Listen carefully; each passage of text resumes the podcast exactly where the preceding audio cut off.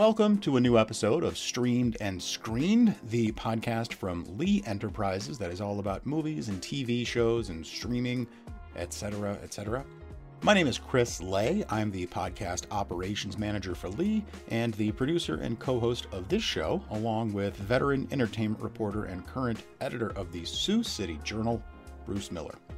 So, this is going to be the first of three episodes looking back at the year that was, 2022.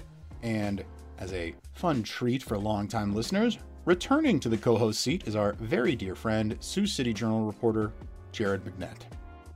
Today, we're going to be running down our favorite TV shows of the year, and our list includes almost as many tearful finales as it does fantastic new shows that we are incredibly excited to see where they go from here. But wait, that's not all. As a special treat, Right up front, we've got interviews with Jennifer Ehle, Aminah Nieves, James Badge Dale, and Marley Shelton, who are the stars of the new Yellowstone spin-off 1923, which is set to premiere on December 18th on Paramount Plus. So mark those calendars. We're going to have links to where you can watch 1923 in the show notes, along with all the other shows we talk about. So make sure you check those out. And hey, while you're there, why not go ahead and smash that subscribe button so you don't miss our next handful of episodes all about the best movies of 2022 and everything that we are excited for in 2023. We'll be right back with Bruce's conversation with the stars of 1923 and then our list of the best shows from this past year after this short break. One of the real interesting things about the new series 1923 is that it's just all over the place.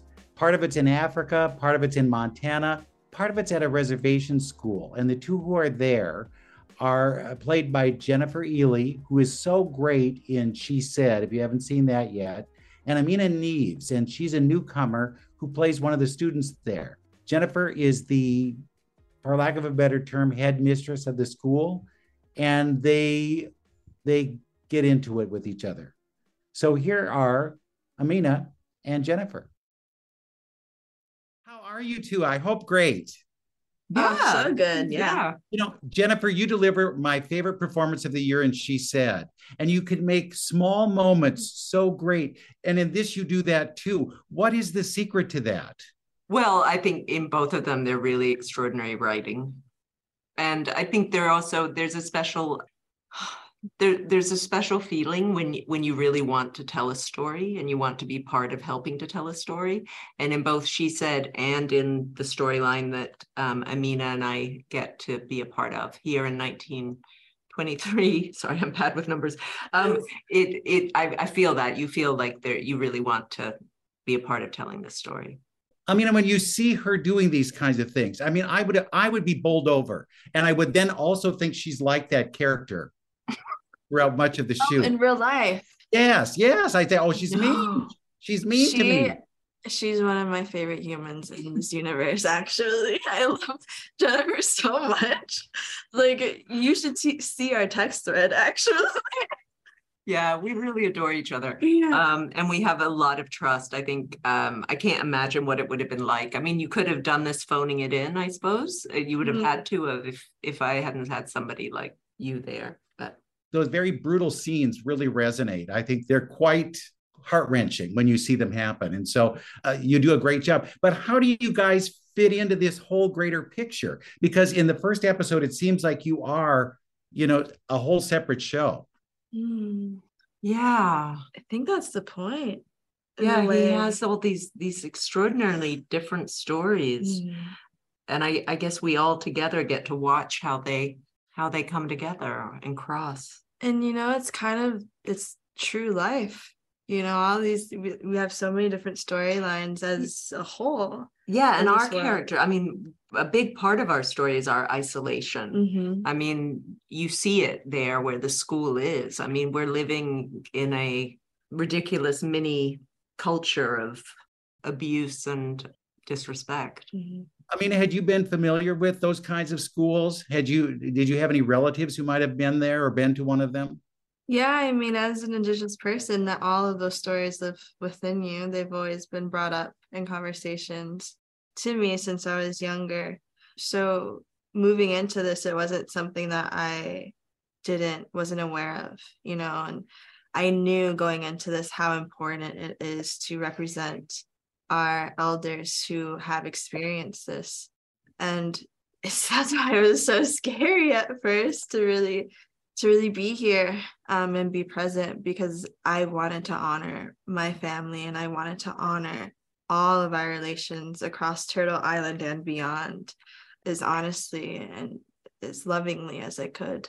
Well, this is a story, your story is one that I don't think has been told uh, as well as it should be told because I, am very familiar with that kind of uh, reservation school system. And boy, the stories I know, it, they're heartbreaking. Mm-hmm. And so I'm glad you are are finally bringing this to light, and I hope it. I can hardly wait to figure out how it all fills in and mm-hmm. and everybody is uh, connected. But please keep up the good work, and thank you so much. And Jennifer, thank Jennifer, so much. I'm counting on an Oscar nomination. Oh That's no, right. no. right? Will you work with me on this? I'm voting. I'm voting for Carey, so I hope I, oh. I hope you'll join me in hoping for her. Okay. Well, she can be actress. You can be supporting. Let's go for it. No, she's supporting. Zoe's actor. Well, congratulations. Thank you so much, both of you.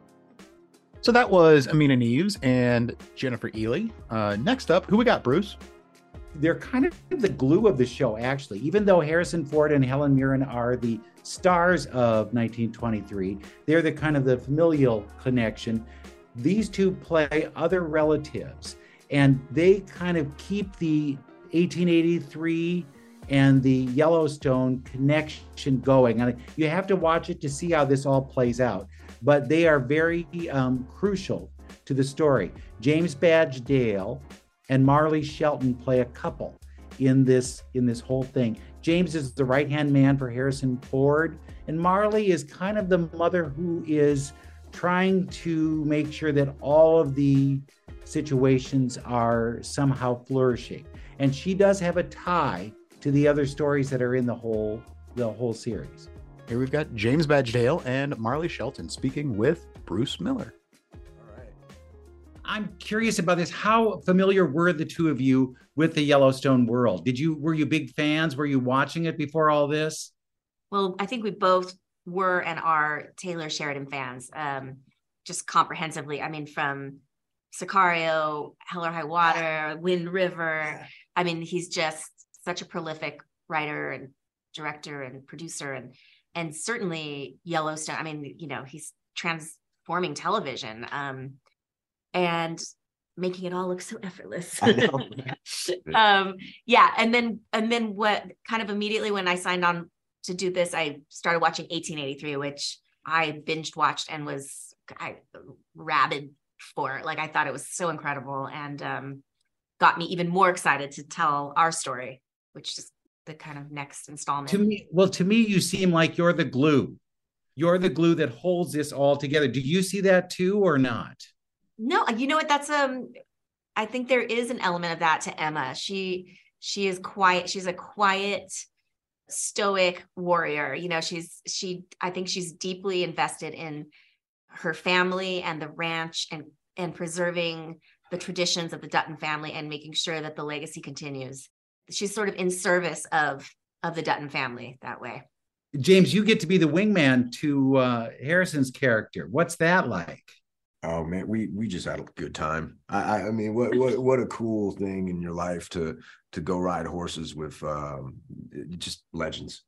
I don't know, it's just fun. I learned a lot. He taught me a lot, and he was he was uh, he's very kind and very humble, and he also likes to have a good time while we're shooting, and and that that keeps things electric. You know, is he good on the horse?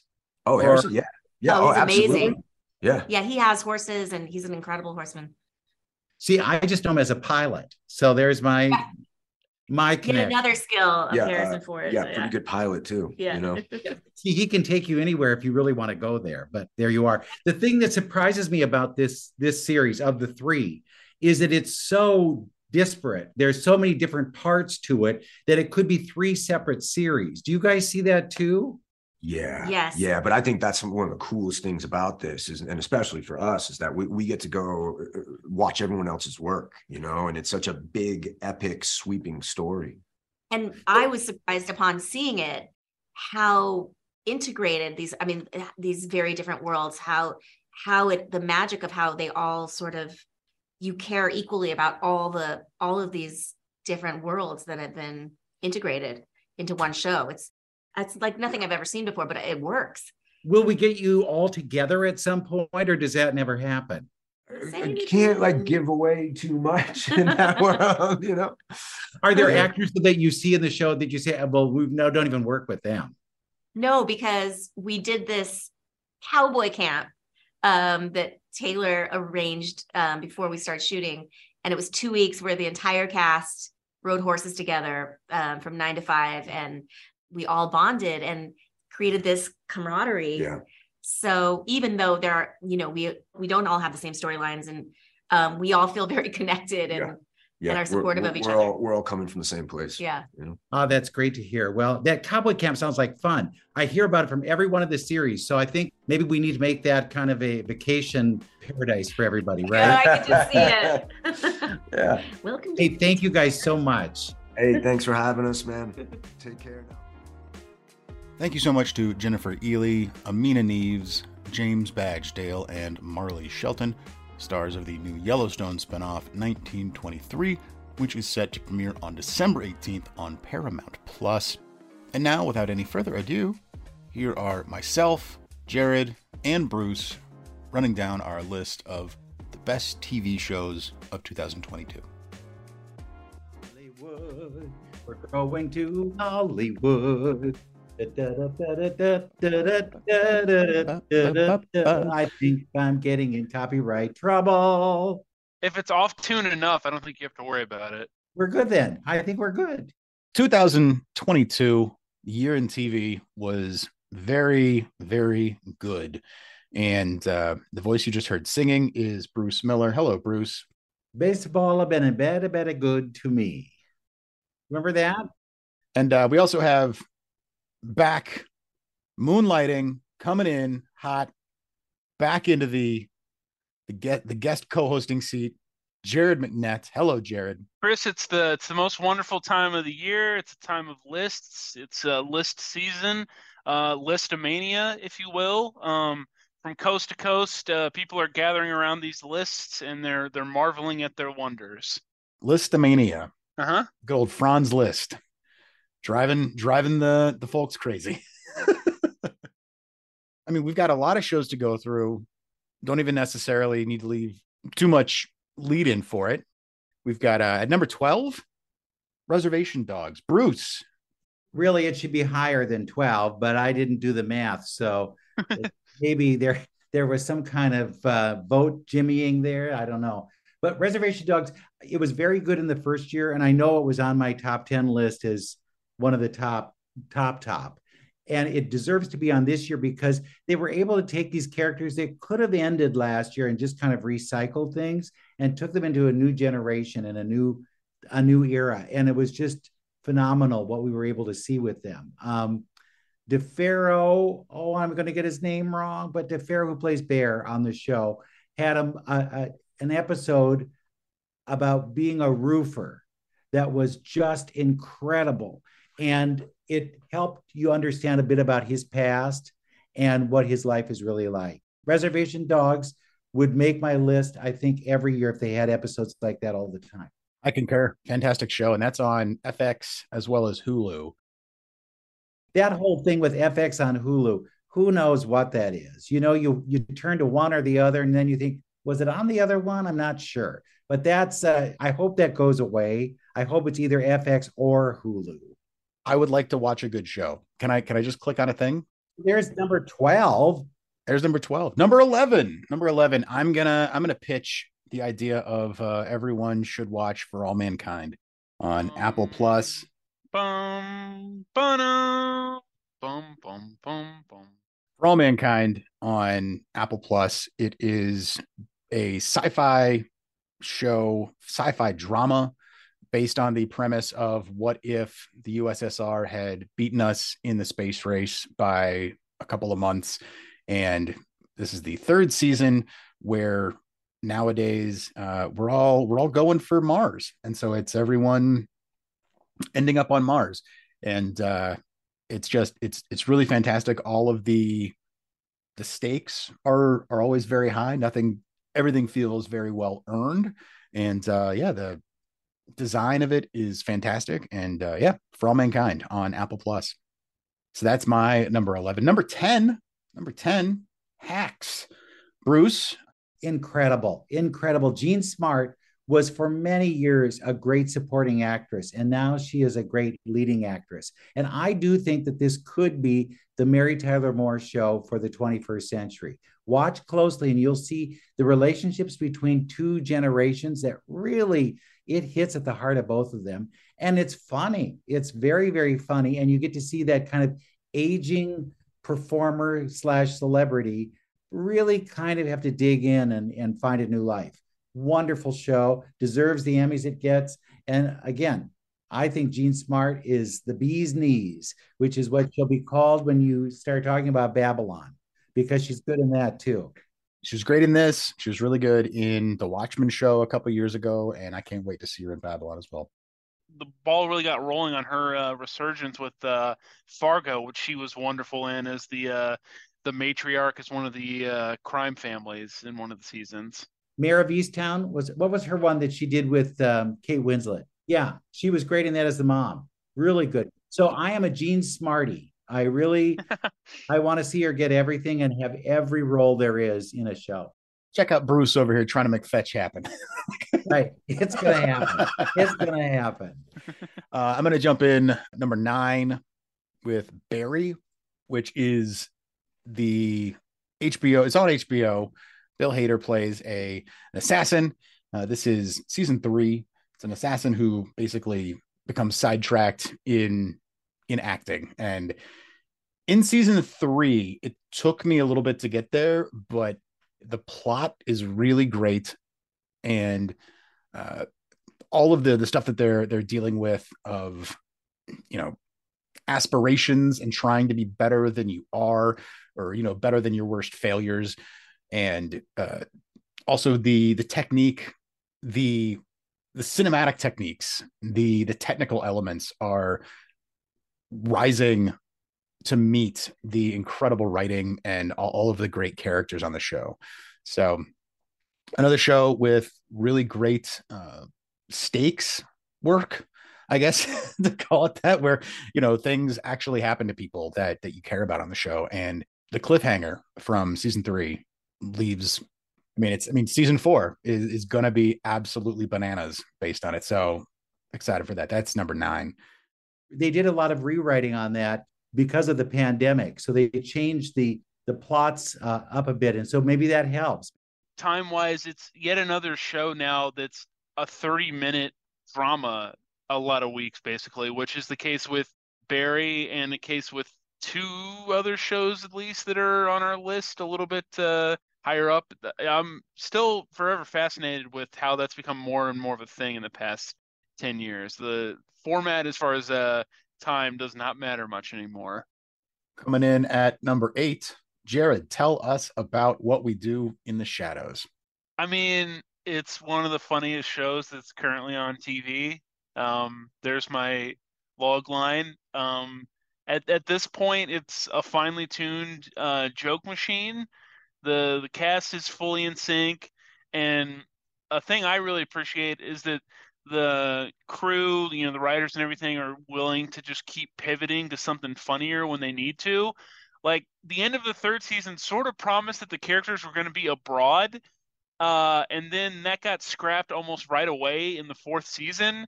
And I really appreciate any show that's willing to be like, ah, never mind, we found something that works a lot better, and we're going to chase that instead. I like the concept this year too of young Colin Robinson. Yes. But I'm glad that he got old enough so that we don't have to have another year of it. It was, it was a great gimmick while it lasted, though, with uh, Mark Proksch uh, being a, a baby for a while and deeply unsettling. I like the idea of it being a show, like you were saying, where it's it's fleet, it's fleet of foot. It can, uh, you know, yes. turn on a dime. The production process that they've got is just really tight so that was number eight. What we do in the shadows, and that's on that's another one of the Hulu FX joints. Number seven, Abbott Elementary. Tell me about Abbott Elementary, Bruce. I did not like it that much in its first year. I'll be honest. And everybody was kind of like, "Oh my god, it's so great!" It was a typical sitcom, and the, the thing I hated about it was Janelle James' character as the as the principal didn't really seem like she should have the job. And I don't know why they would go so far afield with that character. And I think that was a misstep. And in the second season, they have corrected that quite a bit so that she isn't just this kind of uncaring. She is somebody who cares. It's just from a different perspective. And they keep writing to Sheryl Lee Ralph, which is a great, great move because she is money. She's money on everything. And so I think it's much better this year and it deserves to be on the list. Quinta Brunson has done a great job of creating something. She backed away this year from doing a lot of the writing and the um, producing things, you know, day to day producing things so she could focus on the acting. And I think that's a good move because others get her concept and they're able to execute it at a high level. Yeah, I mean, it really is just that, you know, platonic ideal at this point of what a network sitcom should be. 22 minutes, bing, bang, boom, in and out, tight ABC plot that all intertwine, juggling characters and relationships. And I, I feel like I'm, you know, just reading a, you know, dictionary definition of network sitcom, but it takes something special to do it as consistently and interestingly as Abbott Elementary is done and in, in a way that, you know, really keeps you on your toes. Now that something like The Good Place is off the air as in terms of a network show, this is like the next uh you know, I guess step of that in terms of like the shows that are actually on network TV. They're in that uh you know vein of like the Mike Schur shows like The Good Place or Parks and Rec or or The Office. I'm wondering since we just talked about this and we talked about what we do in the shadows right before, are we just forever going to be stuck with mockumentaries? Are we ever going to get out of that as a format for TV comedy? It's pretty solid. You know, it's an easy way to do it where you don't really need to have a punchline. You just have to have a person look and you hold the camera on them for a little bit longer than you should. I think the the question is is it going to end up becoming lazy? And or if it's something where you're relying on it too much as a crutch. Yeah. In the same way that you know family guy does the the cutaways eh, which you know love it or hate it is still it's abused in the wrong hands Yeah. Look at Welcome to Flatch. That's one that tries too hard to follow that whole scenario. And I think they could go in another direction and be a much better show. so that is number seven halfway through number six atlanta the atl obviously i'm going to throw to jared who jared and i both did a bonus episode you can go back and find sir. talking about the series finale episode and you know kind of going through some of our favorite bits so definitely go back. I'll link to that in the in the show notes but i just want to preface this jared. Are you going to be season three or season four? Which one does it go on the list or are you thinking of them as a one coherent unit? I'll go and say one coherent unit in some ways, although there's definitely a lot of incoherence uh, between the two seasons, which is totally fine because that, as we talked about on the bonus episode, was always part of Atlanta, that it could be anything from scene to scene, episode to episode, and season to season. And with a couple shows on the list, uh, another one that we'll get to in a little bit, this was definitely a year of saying goodbye to shows with very singular, specific visions. Um, and there is not a series that that's truer of than Atlanta.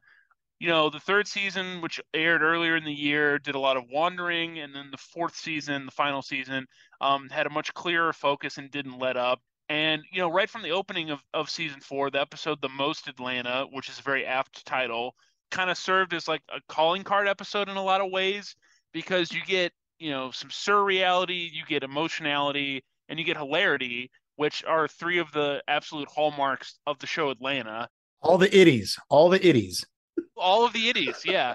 You get uh, Lakeith Stanfield's character Darius being chased around town by a woman on a scooter, which is incredibly funny, but also menacing and weird. And you know, like I said, that's the entire show in a nutshell. There's never really been anything like it that's quite as adept at blending some very different emotions and very different tones. the legacy of it is going to be really fascinating to to see as far as what future showrunners or creators writers whatever what they take from it because there's so much to take but i mean the thing about it to me was just the tone that they could get all of that balance in there, which is not easy to do by any stretch of the imagination.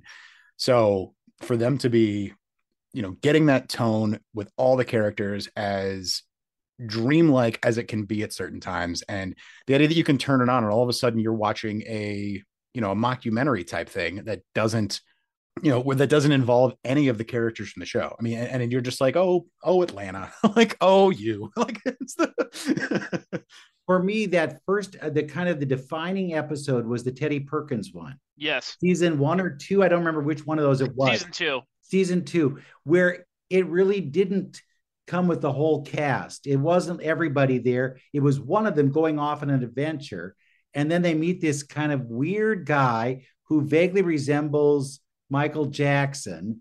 And that is Atlanta. That is how they were able to go with, and they had other episodes like that where it was a one off, and you think, what is this? Yeah, we don't even see the characters. And I think that's what was the joy of, of Atlanta is that it took the risk that you don't need to see the same four Seinfeld characters that you see every week doing the same shtick that they do every week. They could do different things and they could go different places, like Europe, which happened this last year. I do wonder to what you were kind of posing if this show will end up being that influential, if only because I can't imagine someone who's coming up and trying to come up with their own vision, watching this show and thinking, yeah, I could do something similar to this, or I could do a, a riff on this, because it seems like a very tough hill to climb.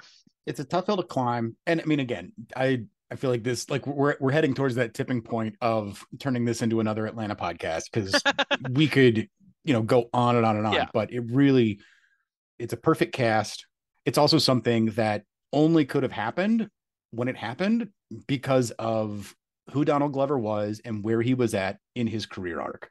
I mean, that, like there's so many aspects of it that really just come down to that. Reasonable people can disagree about the third season, but anything that you would consider a miss or a whiff, you know, from from those first two seasons is like still, you know, head and shoulders above 90% of any other television. But like I said, we've got that bonus episode. Go check that out where we go into way more depth. That was number six, Atlanta. Uh, number five, Bruce. Speaking of changing up casts and uh, and and traveling to Europe, let's talk about the White Lotus.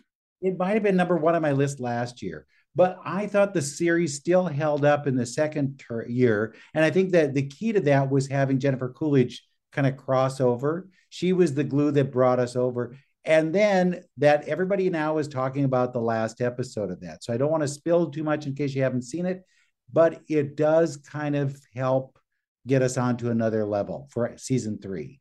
And basically, the White Lotus talks about how kind of obnoxious rich people are and what they feel that they can buy their way out of. And how they get so deep into these situations that it's like, what? And you're supposed to be having fun. It's ridiculous. But they had a lot of uh, interesting characters this time. And like I say, I like Jennifer Coolidge and I like the idea that she was still with the, the show. She was my touchstone for a second season. I don't think it's better than the first season, but I do think it's very good. Where would you like to see them go next? What's the next resort going to be? Would rich people go to some place like Disney World? we get the upper class version of the Florida Project. Right, where they feel like they can buy their way, which is what's happening now. They're charging you extra to be able to get on rides. I don't know. I, you know, really, wherever Mike White wants to go on vacation is where it's going to go because he has to spend how many months there. And hey, the world's your oyster. Honestly, I would like to see him in Antarctica. That would be because I know there are, you know, actual. no, I mean, like there aren't no, like resorts no, yeah. or anything. They do. They do summer tours and stuff. Yeah, there is a tourism industry going to a- Antarctica. They could do a cruise somewhere, and that might be a way to get people together. So they're kind of, you know, if we went on a cruise to Antarctica, there you go. So that's uh, number five, White Lotus. It's on HBO. The season finale just finished. So binge that if you can. I know Bruce, you binged the first. I saw like the first five, then I had to wait for six, and then I got seven. There was a lot of ironing done. Can I just say? I iron while I watch some of those shows, so I don't feel like I'm really a slug. So that's number five. Number four, saying goodbye again Speaking of slugs or uh, people who behave uh, like slugs at times. Better Call Saul. The Yes, sir. AMC juggernaut. Doc review juggernaut. I'm so annoyed with people that would say that that was what the show was in the first season or two, especially because of uh, how Better Call Saul evolved over time. I was thinking about this, and it's difficult enough to conclude one show, but the final season of Better Call Saul basically had to be a coda for two shows. It had to be a coda for Saul and for Breaking Bad, and that's an incredibly unenviable position to be in. But I don't know a lot of folks who thought that Vince Gilligan and Peter Gould failed in closing the curtains on like more than a decade of telling this massive story about the drug trade in the Southwest. That's such a preposterous thing to try to undertake, and they they did it. it's a monstrous uh, beast for them to have wrangled, and they nailed it. You know, the sad thing is, is that it never won the Emmy. I was gonna say that it finally better rake in as many Emmys as humanly possible because it deserves it. It could be one of those ones that just goes away, and you go, "Why did they skip that? Why did that one not win?" Yeah, that was number four. Better Call Saul. Better Call Saul. in our musical top hits. Hey, we're spinning the hits here today, and we're going to try and find out what's number three right now. Number three. This is going to hurt. Tell us, Bruce. This was my number one. And I don't know if you guys agree with me, but I really, really, really love this show because for years I've wondered what is it really like to be a doctor? And I think this shows you all of those kind of downsides of being a doctor. And it had a nice touch for this young man who was trying to preserve what his family wanted him to do, and yet he was breaking away and trying to do what he wanted to do. And he's caught in the middle of all of this world, and then he's in a system that is not cutting anybody a break. People are complaining all the time that they're not getting the health care that they deserve. And he's being run ragged all the way around the hospital. I, I mean, it was wonderful. And it has Ben Whishaw, who I think is one of the great underrated actors of our times. He's also in um, Women Talking, a film this year, and I think he's incredible in that too. You watch this guy; he is he is the Daniel Day Lewis of our times right now. And I really think that this is one of those things you're going to look at and you're going to say, you know what, that was really really good. So if you haven't seen it, please, please, please go see. This is going to hurt. He's the Daniel Day Lewis of uh, playing talking uh, bears. Also, There you go. There you go. yes. I mean, everybody's doing voice work these days, right? Like it's the Yep. that's, that's the go-to. If you're Paddington, you know you got it made. This is going to hurt. It's on AMC, and it was a co-production between AMC and BBC One. It's just a mini series, right? Like it's over. It's like six episodes and that's it. It might have been more or less, but I think it was six. So hop right in, everyone. Number two, number two. I'm gonna take the uh, take the wheel here. I'm gonna just preach some uh, some praise on Andor, the Disney Plus show, which is a prequel to Rogue One, which was a prequel to the Star Wars Episode Four. This came out of the same year that Obi Wan was, you know, getting I think a lot of the the promotional push with Ewan McGregor returning to that character How'd that one go? it's fine. I mean, but like it's like the most fan servicey of those things. It was, you know, hey, we've got a, a little kid who's gonna get, you know, escorted around by an older person. It felt very much like the same beats that that we we'd seen in so many of these Star Wars things. And Andor just does so much more. I mean, it throws everything out. It's this spy story. It is this, you know, meditation on a, a revolution in the in the very early stages you know what what is it that's going to uh, you know actually get somebody to to really turn into that that revolutionary uh, character. Absolutely fantastic. I've recommended the show to to folk to a lot of folks and usually it's like yeah i'm like you know one or two episodes in. I, I don't know what's really going on. And then by the time you're like four episodes in i mean it this first season it's like three different shows more or less. It, like the settings just change. It- it's yeah created and uh, mainly written by Tony Gilroy, who were my uh, the Michael Clayton fans. I was about to say Tony Gilroy, who made Michael Clayton one of the greatest films of the 21st century. Full stop. yeah, talking of speaking of doc review, and uh, yeah, he also wrote and directed The Bourne Legacy, uh, Duplicity, and yeah, just a incredibly talented writer. And what he's done with this show upends all of the the expectations that that you have, and it, it shows that the the grounds for for storytelling within the Star Wars universe are, are way more fertile than we've seen explored thus far.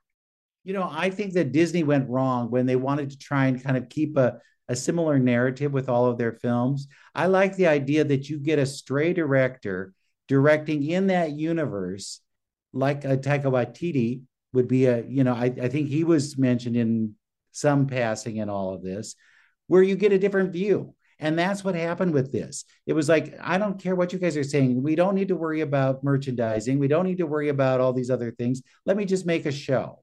And that's what he did. And I think it's like, isn't it two years or, or two and a half years or something? I, yeah. Which definitely helps too when like you already know exactly how long you're going to be telling the story for. And I mean, when I was saying it's a prequel, it's like we know what happens to most of the characters that we meet over the course of the series. Uh, and it's all about the journey, not the destination. And uh, yeah, it's a fantastic show. So I, I mean, it's you know making a lot of top whatever lists, and I would imagine that when the second season is coming out, everyone is going to suddenly rediscover it. But yeah, get ahead of the curve if you aren't already. Big thumbs up here. One of the one of the few shows that was on all of our lists is number one, and it's The Bear. And again, just to I think I, I said this before we were maybe recording, but this list, I mean, it really is you could throw it at random and be like, okay, I get it. You're going to quibble with some things, but all of these are really just fantastic shows. And you could move them all around and still have some of the best TV. I mean, I really feel like 2022 is going to go down as one of the best years of TV, new and old. If you're looking for some way to get out of being with the relatives over the holidays, just say, We've got to work through this list. I haven't seen some of these shows. Here's my opportunity to binge, and you won't go wrong. You won't have to talk to relatives, but you won't go wrong with the shows. So, yeah. So let's start. Bruce, why don't you? uh The number one one that we all agreed on was The Bear. And The Bear, uh, it starts out as well okay i think i know what this is going to be. It's like that bradley cooper thing where somebody's in the kitchen and it is so not that. Um burnt. Jeremy, that was that one if i remember what, correctly. what was it called? Burnt. Burnt. Yes. No this is this is sizzle. This is good. Jeremy allen white from shameless plays this kind of high-end chef who goes back to his family restaurant which basically make, they make sandwiches in chicago right and realizes that this place needs something different. And so he's going to try and shake things up. Meanwhile, his brother has like driven it in the ground. His brother is dead. He's got to try and keep the family business going. He's a mess. And how he rebuilds this is just a marvel. And then you get a perfect final episode that goes, oh, wait a minute here. What is what was that? What did we discover? That is so great. It, it sets it up for the next season in a way that you can't believe.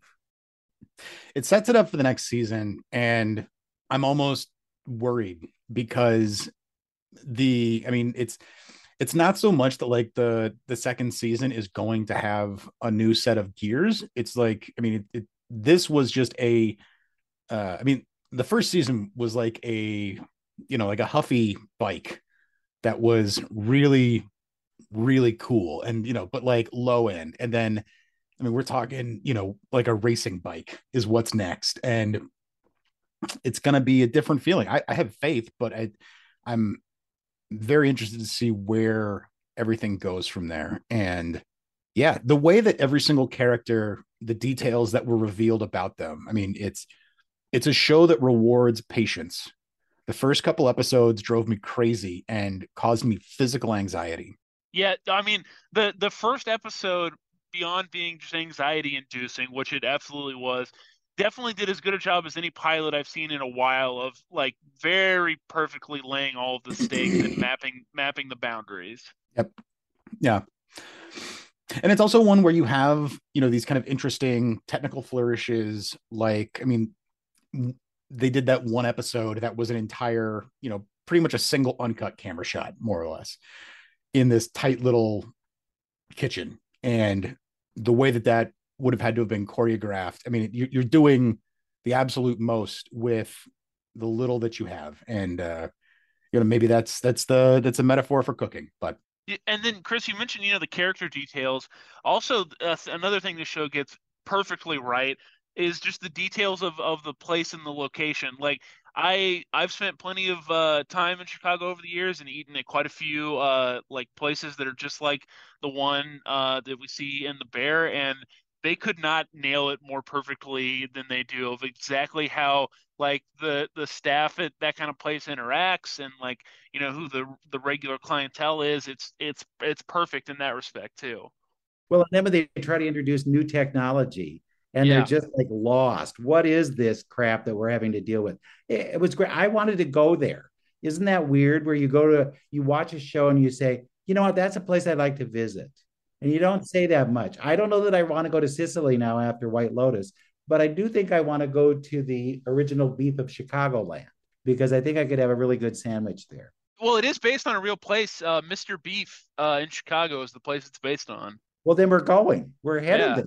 I'm all for it. Yeah, we'll do a uh, streamed and streamed con uh, 2023. So that's our list. I threw in a list of like the honorable mentions which are still just a sterling bunch of shows. Only Murders in the Building, Under the Banner of Heaven, which was one of the the ones that Jared rode really hard for. Big fan. We Own This City, developed by George Pelecanos and David Simon. The Rehearsal, which is one of the most challenging works of, I mean, you can't even really call it fiction. It, metafiction, meta documentary. Scary is what it is. I don't know. The one that was like the closest on the knife's edge for me was the old man. Did you guys both watch the old man? Yeah.